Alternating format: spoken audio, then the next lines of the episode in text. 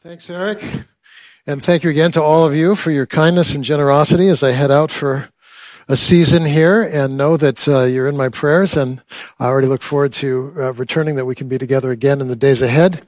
In the meantime, we're finishing a series next week, but today our theme in this ongoing series regarding one another's is be of the same mind with one another. And so let's pray, and then we'll look at this text together. Father, thank you that as we gather within these walls and online, Uh, that we gather as people of hope. Uh, we gather as people with a confidence regarding the trajectory of history. And yet we would also confess we don't always believe that, and we certainly don't always act in ways that are in accordance with that hope. I pray that your Spirit would shape us as a community, uh, that we might show, as you prayed in John seventeen, a visible testimony of people united not by politics or ideology or philosophy or economic status or color of skin, but united because we share your life. May that be our story. Would you guide us there? We pray in Christ's name. Amen. Romans twelve, eight, uh, sixteen. Romans twelve, sixteen is a pretty profound verse that I want to uh, add to what Eric read. And it's also, in some ways, an alarming verse by virtue of the ways in which it's misused. Listen as I read. Romans twelve, sixteen says this: be of the same mind toward one another. Same mind. And it's that phrase, same mind, that at times is dangerous, because same mind is sometimes interpreted as everybody needs to think exactly the same way. And if that's the paradigm, if that's what we think that same mind means, then those controlling the narrative, people with pulpits, people with massive Twitter feeds, influencers, then go to great lengths to bring conformity to their mind. Does that make sense? Uh, if you uh, saw the movie years ago entitled The Lives of Others, it's a it's a German film about life in East Germany before the wall came down in nineteen eighty-nine. And if you know anything about life in East Germany in uh, in those previous years, you know that there were what were called thought police, and the thought police would listen in on uh, private conversations in your home, even, and if you said a, a, a joke about a politician at work, or if you said the wrong thing, even at home or on the phone, uh, you could be whisked away and never seen from again, because you were a threat to the quote unquote same mind. And of course, if you've read uh, nineteen eighty-four, uh, there's some quotes from that book that have, uh, uh, uh, that elicit the same kind of imagery. You had to live did live from a habit that became instinct, in the assumption that every sound you made was overheard, and except in darkness, every moment scrutinized. And so there's this, there's this uh, culture that we should rightly fear of uniformity of thought, because if that's the goal, then uh, what happens is people vie for power, both on the left and the right, in order to control the narrative. Uh, who's going to rise to the role of thought police? And to be blunt, th- this problem is so intense right now in our culture that good people are leaving the political arena because they're tired of, frankly, uh, getting death threats based on how they vote. And it happens all the way down to the uh, level of school board uh, positions, and all the way up to the level of senator, right? I hope bleep bleep your bleep bleep bleep family dies because of this vote that you just uh, uh, cast in in Congress. Uh, that's the culture in which we live, and make no mistake about it, both sides are trying to control the narrative. Uh, someone said to me recently, uh, "I never watch Meet the Press anymore because there's no dialogue. There's just scripted talking points that politicians receive." Uh, before they go on on air, uh, knowing that if they uh, uh, if they deviate from the talking points, they're going to lose their committee position or lose their power. And so there's no there's no dialogue. There's no kind of motion towards truth.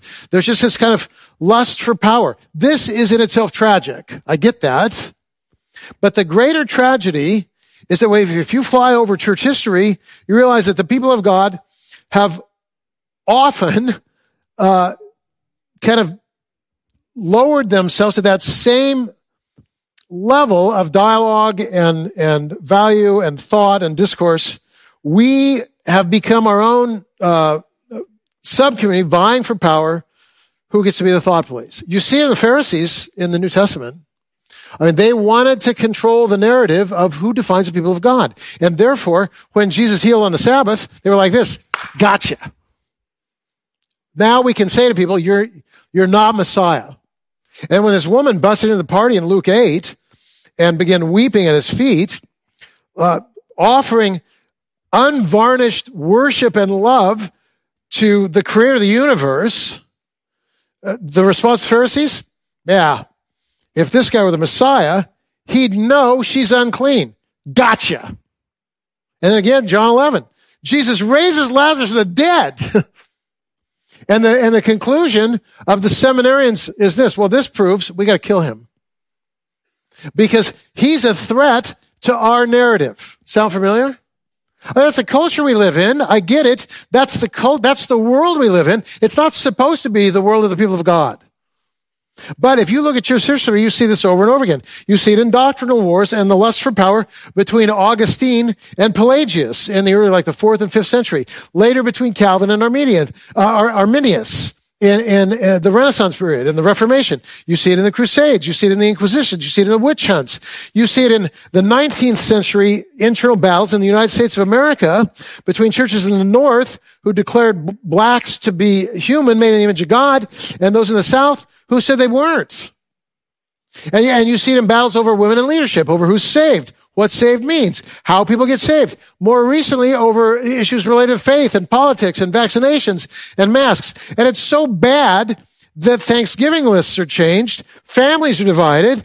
Like you could be sitting in a Bible study around a circle and somebody says something and it's and it's kind of laced with a political overtone, and pretty soon people are shouting at each other, and then fellowship is broken. It, listen, this doesn't happen once in a while. It happens all the time.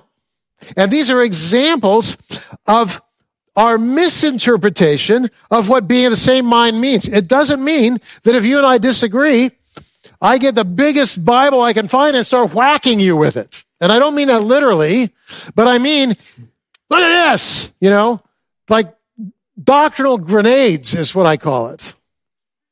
I, I've shared this story before, but I remember, you know, walking down toward Pike Place Market once, and this lady was handing out Bibles. And uh, I said to her, when she tried to hand me a Bible, I said, I don't need one. I'm, our, I'm on your team. And she goes, oh, you're a Christian? I go, yeah. And then this was her next question. Have you been baptized with the Holy Spirit and given evidence of such baptism by speaking in tongues? And I said, well, I, I'm baptized with the Holy Spirit. Sure, of course, but I don't speak in tongues. Well, then you're not a Christian. And she tries to shove a Bible in my hand, like her Bible is going to give me to speak in tongues. And I go, oh, yes, I am a Christian. And she goes, prove it. All right, give me that Bible. I grab it from her. Boom, you know. And then her grenade back. Boom. And then my grenade back to her. Boom. And then, you know, somebody's walking down the toward the market to buy a slab of fish or whatever, and and they see us arguing, and out of the corner of my eye, I watch her and her friend give a wide berth, and I this is all I hear. That's why I left the church ten years ago. Hey, congratulations, church. Look what we're doing. Like, we're mirroring the cultural narrative of division and polarization, and to the extent that it's ugly, and it is, we are missing the fulfillment of the last prayer that Jesus offered in John seventeen, uh, which was the, the, the, the prayer that we would be united and that our unity, Jesus says, our unity is our credibility. So how are we doing? Not so good. So then the question, this is a pretty important text then. What does it mean to be the same mind? If it's not thought police, what is it and how do we get there? And the answers are going to be found in what I call pyramid of unity. Now, I won't be speaking to you for a couple of months here, and so I'm going to leave you with more of a teaching than a preaching. And I mean, this is what I do. Like, these are the back notes of a sermon, basically, right? I always think like pictorially. And so this morning you get Richard's pyramid of unity. It's not a, it's not a, like a, like an Amway scheme or anything. There's not a higher standing for those who tithe toward the top or something like that. It's just, let's kind of visualize here where culture lives on this bottom rung, how we're called to have a different foundation, the solid rock, what that sod rock means for our kingdom ethics, and then where that takes us at the end of the story. So that's what we're going to do. We're going to begin with this, this notion of the shifting sand, the bottom of the pyramid. So if you go back and you look at the people of God in the Old Testament, right? God said to Israel as a nation, look, I'm going to be your king. It's gonna, that's going to be awesome because, you know, I made the universe, so I know the best rules, all that stuff. I'm your king, and when I'm reigning, to the extent that you obey me, peace, justice, mercy, you're going to be generous, you're going to be a kind of a lending nation, and you're going to shine as a light to, with such brightness that everyone's going to know who the true God is because you're going to, you're going to be living it, right? Let me be king. Well, by the time you get to uh, the book of Samuel, First Samuel, uh, uh, uh, chapter eight, Samuel's a prophet, and the people go to Samuel, and they say to Samuel, we want a king. And, Sam, and I'm paraphrasing, but Samuel's like this. You have a king. God. Oh, no, no, no. We want a king we can see, you know, like a king. Like all the other, the cool nations, they all have kings. We want a king. And then Samuel's like this. Really? Here, here's the deal. If you have a king, here's what's going to happen. I mean, I wrote it all down. I'm going to look here. Yeah. Excessive taxes, loss of freedom, war, conscription of your sons and daughters in service of the king. Ultimately, there'll be factions and civil war because the cultural divides regarding who should be king. That's going to lead to internally, not, never mind your neighbors, that internally, bloodshed, injustice, poverty, loss of freedom. But with, with God as king, all the blessings promised in Deuteronomy twenty-eight, right? You know, peace, justice reigning, uh, you being a blessing to the nations. So choose here, you know, door A, bloodshed, injustice, poverty, loss of freedom with a human king, or blessing, prosperity, abundance, and peace with God as your king. We choose door A. That's human nature. We want a king. It's in it. Listen, it's inherent in our nature to want a, a human leader, and whatever leader we want will exalt themselves by diminishing their competitors and creating factions. So it became, in the nation of Israel, the house of Saul versus the house of David. And then it was the northern kingdom versus the southern kingdom. And then it was, in the early church, I'm of Paul, I'm of Apollos. And then it was the Jewish-based church versus the Gentile-based church, one worshiping on Saturday, one worshiping on Sunday, one demanding circumcision, one not requiring circumcision. Then it was Augustine versus Pelagius. And then it was Rome versus the Celtic Christians up in Scotland and Ireland. And then it was Rome versus Luther. And then it was Luther versus the Mennonites and the Calvin, uh, the Calvinists, until eventually we have thirty thousand denominations. And when I typed the word denomination in my notes, autocorrect changed it to demonizations, which is actually more appropriate anyway, right? Because, because our testimony is diminished every time we break fellowship, every time. Our testimony is diminished. And our culture divides, uh, in this kind of this bottom level. Our culture divides because it feeds on our longings to distinguish us, each of us, as kind of wiser, more powerful, but by creating an outsider and vilifying the outsider. And this is culture at its worst. And now we happen to live in an age where there are logarithms designed to incite what is the worst in us every time we open our computer. And so, I shared with you last week, you know, I've received a lot of encouraging notes. Thank you. Also, over the last year, these are just the ones that came to the top of my mind. I've been called an instrument of Satan. I've been told I worship a false Jesus. I've, I've been told I'm a false teacher, a false prophet, a Nazi. I'm completely hard-hearted and blind, and I'm leading people straight to hell. Those are all in notes I've received as well. Thank you again. And I just want to let you know that this is the culture we live in, and the left has done this to the right, and the right has done this to the left, and the open and affirming crowd has done this to the traditional marriage crowd, and vice versa. And it's happened not just with big ideas, but with subset ideas, so that we, the people of God, are dividing, not up there somewhere, but down there. We're dividing over Black Lives Matter and, and uh, critical race theory and, and school curriculum and what to do with immigrants and a dozen other things. And we divide as Christ followers. Why? Because we're taking our cues from the culture, which divides. And I'm just going to say to you, that's wrong. We mirror the culture. They fight, we fight. They name call, we name call. They divide, we divide. Really? How about Romans two? Oh, excuse me, Romans twelve, verse two. Don't be conformed to this world, which J B Phillips translates this way so beautifully. Don't let the world squeeze you into its mold. Our passivity in swimming upstream against the cultural narrative means that the cultural narrative prevails. And when the cultural narrative prevails, we've been hijacked and duped into believing that the right king, read the right pastor, the right denomination, the right doctrinal statement is the key to our shalom. It's not. You don't have a perfect doctrinal statement. We don't have a perfect doctrinal statement. I don't have a per- perfect doctrinal statement. So look at Jesus. He, he tries to help us rise up one level, right? He lived in the midst of an empire far more corrupt than ours, far more oppressive. I mean, if you were a woman, a slave, a non-citizen, if you didn't own land, you essentially had no rights. And how much did he say about Caesar, by the way? Like, when the disciples got together, how much do you find any record of them discussing politics? Do you want to know? He mentioned Caesar once. And then when he when he was on trial, and, uh, you know, Pilate said, hey, don't you know I have authority over you? And he said, well, you wouldn't have any authority if God didn't give you authority. What kingdom are you talking about, says Pilate? And then here's Jesus. My kingdom is not of this world. Well, if that's, if that's Jesus and he's really our king, then our kingdom is not of this world either. It's not of this party. It's not of this nation even. So we have to, we have to leave this level and move up to the solid rock, the, the next level. And the next level, if we go to that, uh, is Jesus, John eighteen thirty-six. My kingdom is not of this world. Is Philippians three twenty, uh, uh, our citizenship is in heaven. Is Colossians three one, keep seeking the things that are above.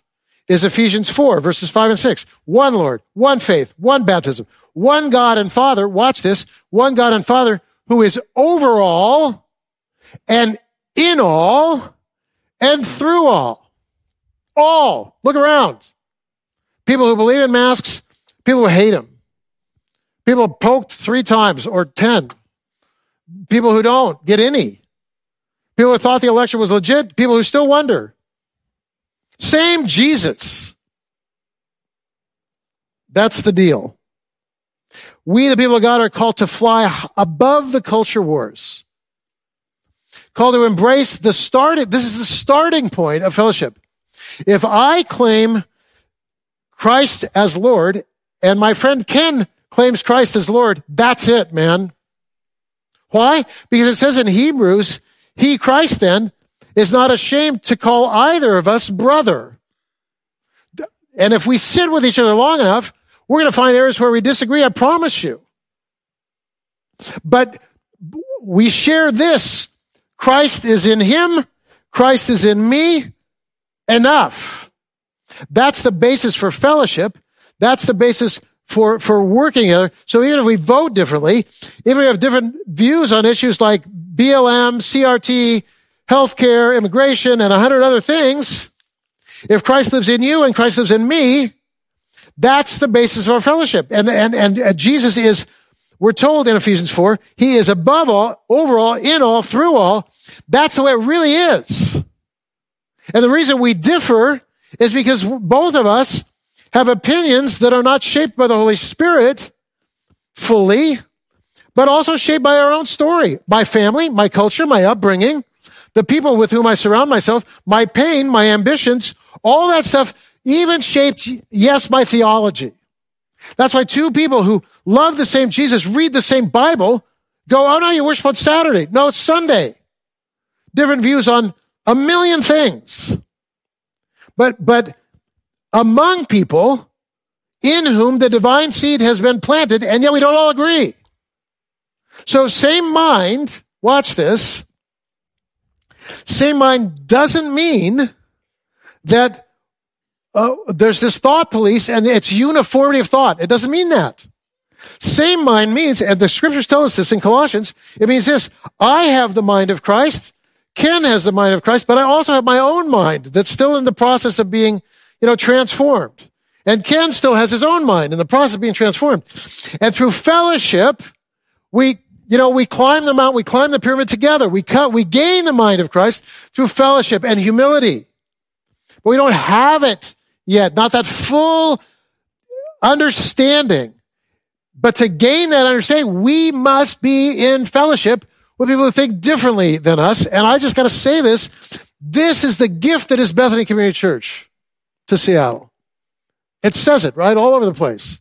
In essentials, unity. In non-essentials, liberty. In all things, charity. It's what drew me through the door the first time, nineteen seventy-six. It's what keeps me here today. It's, it's this notion that shared life in Christ plus nothing is God's vision for the church. We don't do it perfectly, but that is our aspirational goal. That though we don't agree on everything, we do agree on this. Jesus is Lord, and history's headed in the right direction, and we're called to, by the power of Christ, make what is coming visible. And we can work together on that, even if we don't vote the same, because, by the way, voting the same is shifting sand. And, you know, if you travel, you know that. I, I have friends in um, in Germany who tell me stories of their grandparents who fought in the war, and and how the church divided in the in the in the thirties in Germany. The church divided in the United States in the eighteen fifties, eighteen sixties. The church is dividing again today in the United States. And here's the thing. We must swim upstream against that division and, and bring people together under the banner of Christ and say that shared life in Christ is the base of fellowship. But that requires then that we collectively work on uh, displaying the character of Christ. And it's that work of displaying that will bring us together, right?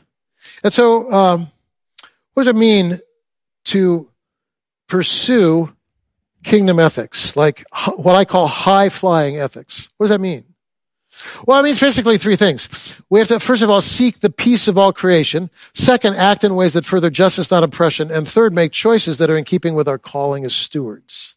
Now, there could be more, but those are the things we're going to look at now. In other words, if Christ is in you and Christ is in me, then uh, we know that we're called uh, to, to seek the shalom of God, the peace of God, for all creation. How do we know that? Well, uh, several reasons. I take you first to Jeremiah twenty-nine. Uh, uh, the people of God were, in Jeremiah twenty-nine, sent into exile, and they found themselves plunked down in Babylon, the most idolatrous uh, culture in the history of the world, right? Idols everywhere. And then God says to, uh, through Jeremiah to the nation of Israel, Israel's like this, you know what? We're just going to kind of chill here for uh, a, a little while. The false prophets had said this. Don't, don't bother getting to know your neighbors because, you know, really soon I'm going to yank you out of Babylon and you're going to be, you know, again, you're going to be on your, on your own. So don't worry about, don't worry about Babylon. Babylon's just going to hell in a handbasket. And then Jeremiah comes along. What does he say to the people living there? I mean, get this. You, th- you thought from the previous pastor who spoke last Sunday, this is hypothetical, right? You thought the other guy said, yeah, you know, in a year, all this ends. Jesus returning. Have you ever heard that phrase? Jesus returning? nineteen seventy-seven. I mean, in nineteen seventy-six, this is what I heard on the New Year's Eve service. We're going to heaven in seventy-seven. And then seventy-seven came and went. Chris, uh, New Year's Eve, nineteen seventy-seven. It's going to be great in seventy-eight because Jesus returning. seventy-eight. Christmas Eve, seventy-eight. Or New Year's Eve. Going to be fine in seventy-nine. So I stopped attending. Because I was like this, I'm so tired of being told every year, this is it, you're getting yanked out of Babylon. What did Jeremiah say? Hey, here you are in Babylon. What, what, you, what should you do? Buy a house. What? Yeah, and have kids. And in, watch this, in Babylon, go to your kid's wedding and their kid's wedding too. Now you can, the calendar's working in your brain. And you're like this. Well, what do we do while we're here? Glad you asked, says Jeremiah. Work for the good of the place I've called you. Which, by the way, is Seattle for most of us in the room. or if you're thinking a little bit broader, the Pacific Northwest. Find your watershed and know who lives there. What are your neighbors' names? What do they do for a living? What does it mean that we have one of the greatest universities in the world three miles from this campus? And that at the same time, uh, those university students are dealing with massive issues of inner turmoil and insecurity, body image issues, and and self-loathing and insecurity in spite of the keen intellect. Like, what does that mean for us? That's our conversation. How can we bless the student population that is Seattle? How can how how can we how can we bless the homeless population, the unhoused that is the Seattle? How can we bless the immigrants that are coming our way? How can we bless those that are hungry on Aurora in need of food? Well, I'll tell you how. There's you, you can, in your little bulletin today, you can sign up to serve breakfast to, to, to our unhoused neighbors. And there's ways to get involved in, in, in, in student ministries and caring for students in our city. And there's ways to get involved in uh, uh bringing dignity to Afghan refugees who have come our way. No matter what you think of Afghanistan, here they are.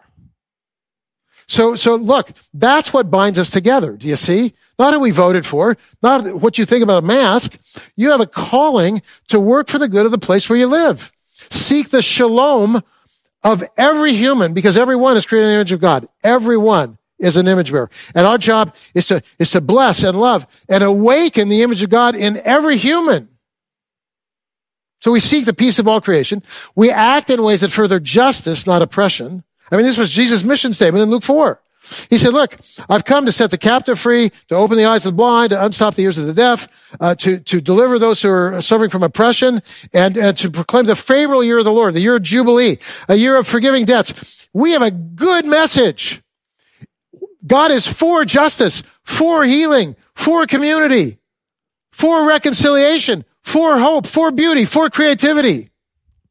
Why in God's name are we known then in the world by what we're against? We have to reframe that narrative by acting in ways that further justice, not oppression. And it's helpful then if we see ourselves on a trajectory toward making God's reign visible, because that's our calling. And that's our calling no matter our politics. I mean, I have a friend who lives down at the Texas border who is quite conservative regarding his views of immigration. And he's, but he's quite, he's also quite involved in a ministry of bringing food and clothing and shelter, uh, to those that are in his town who have crossed the border. Because he says to me, look, it doesn't matter what I think at a political level, this guy's hungry. And so my calling in Jesus' name is to give him food. And Jesus says, yeah, if you give a cup of cold water in my name, that's the kingdom of God. So get on with it. That's our calling, not dividing. So we seek the peace of all creation. We act in ways that further justice and not oppression. And then we make even consumer choices that are in keeping with our calling as, as stewards, right? In other words, uh, seeking things that are above in Colossians three one, those, that's Paul's language, seeking things that are above, doesn't mean that we disengage because it's all going to burn anyway. No, it means that we seek the ethics of God's reign, and God's kind of locale in the scriptures is above. So we're taking God's reign and making it visible right here on the earth. James Watt, Reagan's Secretary of the Interior, he said, when the last tree is felled, Jesus will return, so let's get cutting. That's a misunderstanding of, of eschatology, which is a misunderstanding of the end times. We, we don't, we don't kind of cheer when the world gets worse, because it's a sign that Jesus is returning. Jesus returns when Jesus returns. In the meantime, we're people of hope. You see? So there's our calling here. Seek the peace of all creation, act in ways that further justice, and, and make choices that are in keeping with our calling as stewards. So in contrast to the escapism of kind of this, this idea that it's all going to burn anyway, so let's hasten the return of Jesus by cutting down the trees, in contrast to that, you see Isaiah's vision for the future is not that we're airlifted out of here. It's that, it's that Christ reigning here on the earth means that racism ends. The environment is healed. Nobody's lonely or afraid or hungry or sick. And if you, if you want to kind of unpack some of that, uh, you know, read Isaiah eleven, read Isaiah sixty-five, read Isaiah two, read Isaiah nine. Nobody's lonely. Nobody's afraid. Nobody's hungry. Nobody's sick.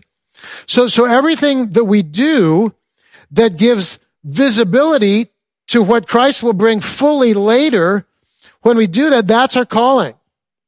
That's giving the cup of water in Jesus' name. So we're called to make God's character visible, and when we're doing that, uh, we're living into our calling, we're aligned with God, and, and we have access to strength and joy. I love Bethany in part because we're partnering with people all over the world to do that in, in pretty big ways. As you heard last week, in this little region of Musanze in Rwanda, we're helping one hundred sixty-five thousand people with economic empowerment, with clean water, with medical care, with, with some teaching on uh, abstinence and monogamy in, in, in family and sexuality, all kinds of things, all contributing to the outworking of God's reign so that, so that families are healed and marriages are healed and bodies are healed and relationships are reconciled. That's our work. And when we're about that, we have the power of God behind us. And finally, you know, we need to go up to the, the last level at the end of the story. Uh, in First John three twelve and First Corinthians thirteen twelve, uh, we, we hear from God that in this moment right now, until Christ returns, we don't see everything perfectly. It says that in First John three two, it says we don't, we have not yet seen what we will be. We don't yet even know our, the best version of ourselves. We don't know it. And in First Corinthians thirteen, it says this, we see through a glass darkly. How many have ever put your glasses on? My eyes aren't too bad. And there are times when I put my glasses on, I'm like this. It's better with them off because they're so dirty. Has anyone else ever done that? So, or, you, or they just are foggy or whatever, right? You walk into a room, you've been outside, it's cold, you walk in, it's foggy, and then you have to take them off if you're going to see. Well, here's the thing. We're stuck with foggy lenses in this moment. And for that reason, we don't all agree on masks and vax and, and uh, you know, elections and school boards and C R T and B L M and A B C and anything else. We just don't agree. It's, okay, that's fine. We don't, but it says, we do anticipate this day when we will see fully, right? And until we see fully, what God has done for us is God has painted us pictures of what the fullness looks like. And my favorite picture is, on, and is in Isaiah twenty-five. Listen to this. So this is, now we're looking ahead. And when we see clearly, here's, here's what we'll see. On this mountain, there's a mountain, the Lord of hosts will make for all peoples a feast of rich food, well-aged wine, uh, rich food full of marrow and aged well-refined wine. Are you with me? So, you know, great wine and, uh, for those paleo folks in the room, bone broth. That's kind of the meal here. But watch this. Again, this is for all peoples. So, I mean, just think about in the room or think about in your sphere, those with whom you've broken fellowship because of masks, or because of uh, an election, or because of your view on interest rates or inflation or whatever. Think about people who you no longer have fellowship with. Guess what? Uh, they they claim Christ too. They're at the table with you. And once we're at the table together, here's the thing. No one cares about that other stuff anymore. Because we all have then the mind of Christ. And we're enjoying this meal. And and when we're all together, my red friends and my blue friends and my purple friends and my friends with this view of marriage and that view of marriage and my friends with this view of, of liberty and that view of, and guns and, and C R T and B L M and the guy from Wisconsin who shot people, like when we're, like all these things that divide us, now we're at the meal and it's all behind us. Because Christ is the, with a definite article, the source of unity. And then this is what we say. He will swallow up death forever. The Lord will wipe away every tear from every face, every disease healed. The reproach of his people will be taken away from the earth. And it will be said on that day by all of us. It'll be said on that day, this is the God for whom we have waited. This is it, man. This is where history's headed. Do you believe it? I do. Because I see hints of it over and over and over again in history. God making real his invisible reign. That's why it's so appropriate today that we celebrate communion in a different way, but it's nonetheless communion. And the reason it's so appropriate is because when Jesus shared this meal for the first time for what would be called the church, the dozen with whom he shared the meal were incredibly diverse. Intellectuals, illiterate fishermen, uh, tax collectors at the behest of Rome, zealots who hated tax collectors. And they're all at the table together, and Jesus said, he didn't have to struggle opening this thing the way I do.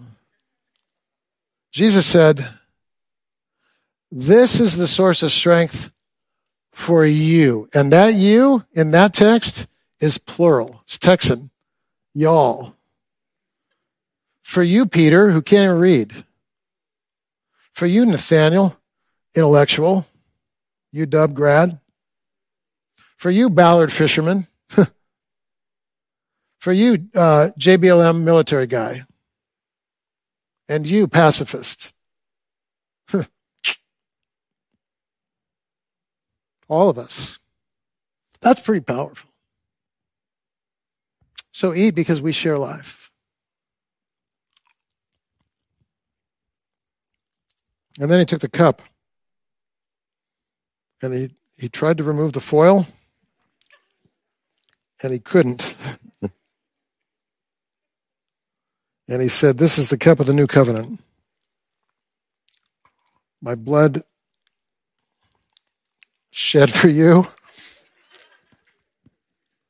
This is, you're forgiven. Listen, not just of those overt sins. You and I, guess what? We're forgiven for being who we are. A little bit blind, a little bit prideful, a little bit prone to fighting back on the on the internet. You're forgiven. Why? This covers everything. My blood.